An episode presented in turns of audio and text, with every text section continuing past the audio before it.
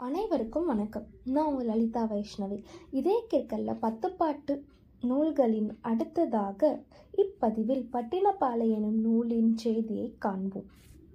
இந்நூலை இயற்றியவர் கடியலூர் உத்திர கண்ணனார் என்னும் புலவர் ஆவார்.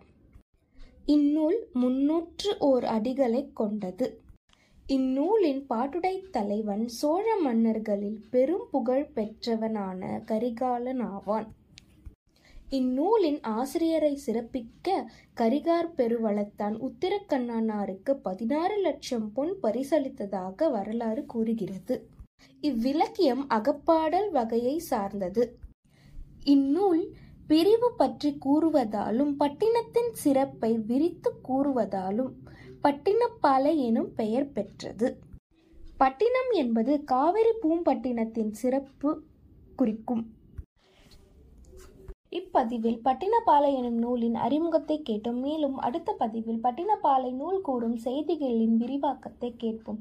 இதுவரை நாம் சங்க இலக்கிய பத்துப்பாட்டு தொடரில் திருமுருகாற்றுப்படை பொருணராற்றுப்படை சிறுபான் ஆற்றுப்படை பெரும்பான் ஆற்றுப்படை மதுரை காஞ்சி நெடுவாடை மலைப்படுக்கடாம் போன்ற நூல்களை கேட்டோம்.